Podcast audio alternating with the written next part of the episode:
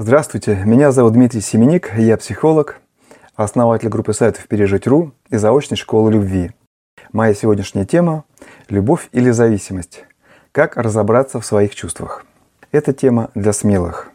К сожалению, многие люди боятся узнать о том, что с их чувствами что-то не то, и начинают разбираться в их природе только тогда, когда уже происходит расставание. Если у вас есть какие-то отношения сейчас, либо вас интересуют отношения, которые были в прошлом, но распались, вы хотите понять, что это за чувства вами владеют, этот вебинар для вас. Начнем с того, что чувство чувству рознь. К сожалению, многие люди не знают о том, что чувства бывают разные. Они думают, что любое сильное чувство – это любовь, или как минимум влюбленность.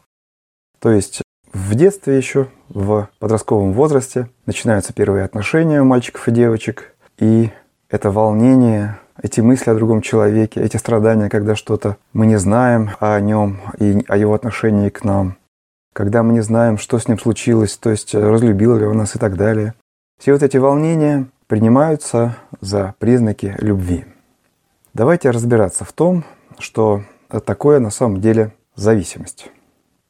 Дело в том, что есть одно самое распространенное состояние человека, которое принимается за любовь. Самая популярная подмена любви. Это называется любовная зависимость. Вообще-то она свойственна не только любовным отношениям, но и дружеским отношениям. Но ведь дружеские отношения – это тоже форма любви, поэтому на самом деле это все примерно одно и то же и примерно одинаково выглядит. Итак, вы хотите разобраться, насколько ваши чувства доброкачественны или же они являются не совсем здоровыми, потому что, конечно, зависимость – это не совсем здоровое состояние. Я не буду здесь говорить о свойствах любви, я назову свойства зависимости. Скорее всего, многие из вас, если вы все еще смотрите это видео, полагают, что эти чувства как раз являются, эти признаки как раз являются свойственны любви. На самом деле это не так, это признаки любовной зависимости. Первый признак – это волнение. Когда у нас к другому человеку любовная зависимость, мы очень много волнуемся. Ну, сначала мы волнуемся, полюбит ли он нас, удастся ли нам с ним сблизиться в той или иной форме.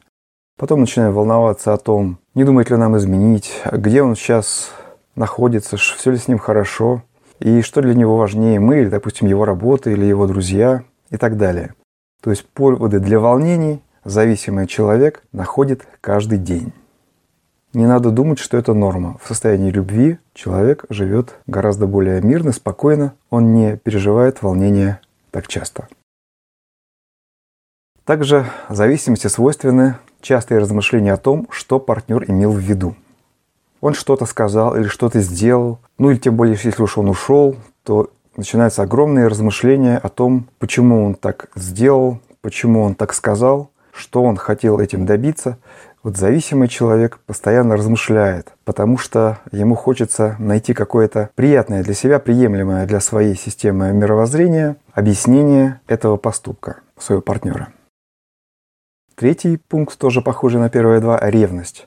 Ревность – это одно из этих волнений, о которых я сказал выше, наиболее характерное. Что такое ревность, объяснять не надо, и не нужно верить пословице «ревнует, значит любит».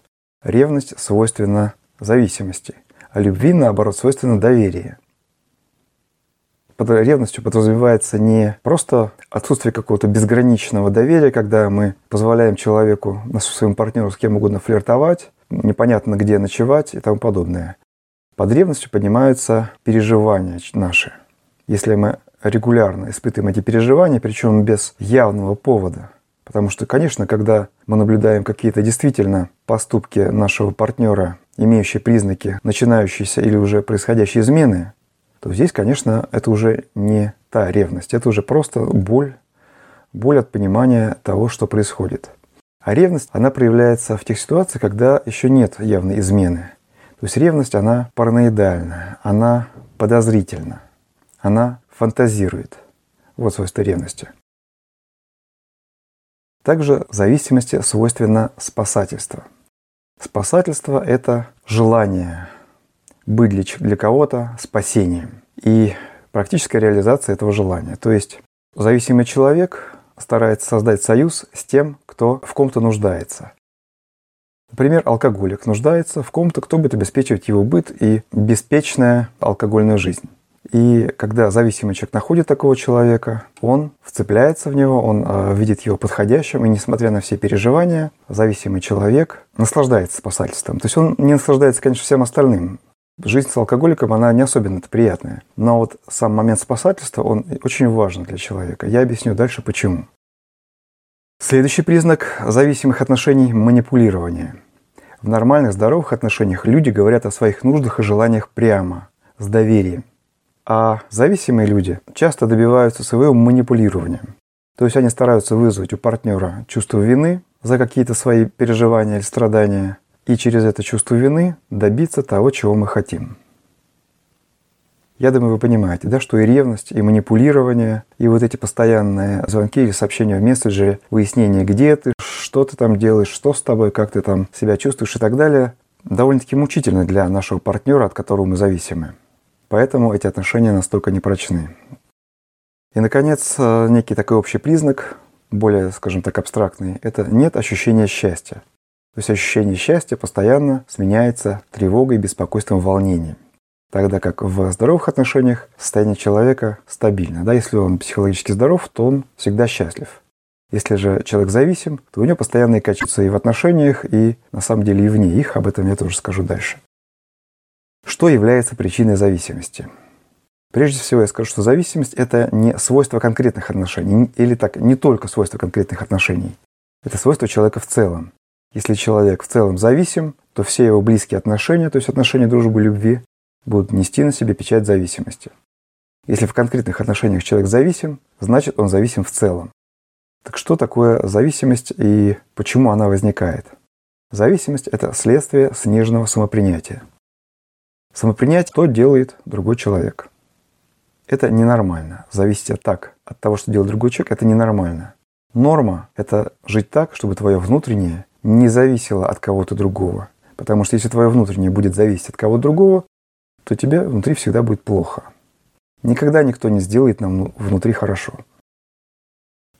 Поэтому любой нормальный человек, вернее, любой конструктивно настроенный человек, конечно, стремится перейти от зависимости, стать независимым, свободным человеком. В конце концов, это просто мучительно быть зависимым и постоянно мучиться и в отношениях, и на самом деле и вне их. Об этом я тоже скажу дальше. Что является причиной зависимости? Прежде всего, я скажу, что зависимость – это не свойство конкретных отношений, или так, не только свойство конкретных отношений. Это свойство человека в целом. Если человек в целом зависим, то все его близкие отношения, то есть отношения дружбы, любви, будут нести на себе печать зависимости. Если в конкретных отношениях человек зависим, значит он зависим в целом. Так что такое зависимость и почему она возникает? Зависимость – это следствие сниженного самопринятия. Самопринятие человека – это такое его свойство, которое определяется тем, насколько в детстве он получил достаточно принимающей любви от родителей. То есть тем, были ли у него в наличии папа и мама, каковы были отношения между мамой и папой. И, наконец, третье – это как они относились к нему. На самом деле, самое важное – это второй пункт. То есть гармония, мир, лад между мамой и папой. Если это есть, то на девяносто процентов проблема решена, человек будет психологически благополучен. Если же папы нет, то первые два пункта отпадают вместе с семьюдесятью процентами самопринятия возможного. И остается лишь мама с ее педагогикой, которая может быть здоровая, может быть не очень. Ее собственным психологическим благополучием. Если мама психологически благополучна и немножко педагогически подкована, то она имеет возможность хотя бы немножко самопринятия ребенку дать. Если же она слаба либо в том, либо в другом, то, безусловно, уровень самопринятия ребенка будет очень низким.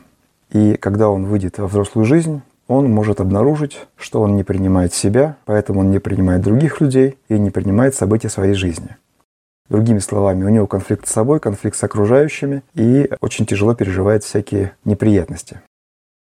Почему же мы при этом еще и зависим от этих людей, которых мы не принимаем?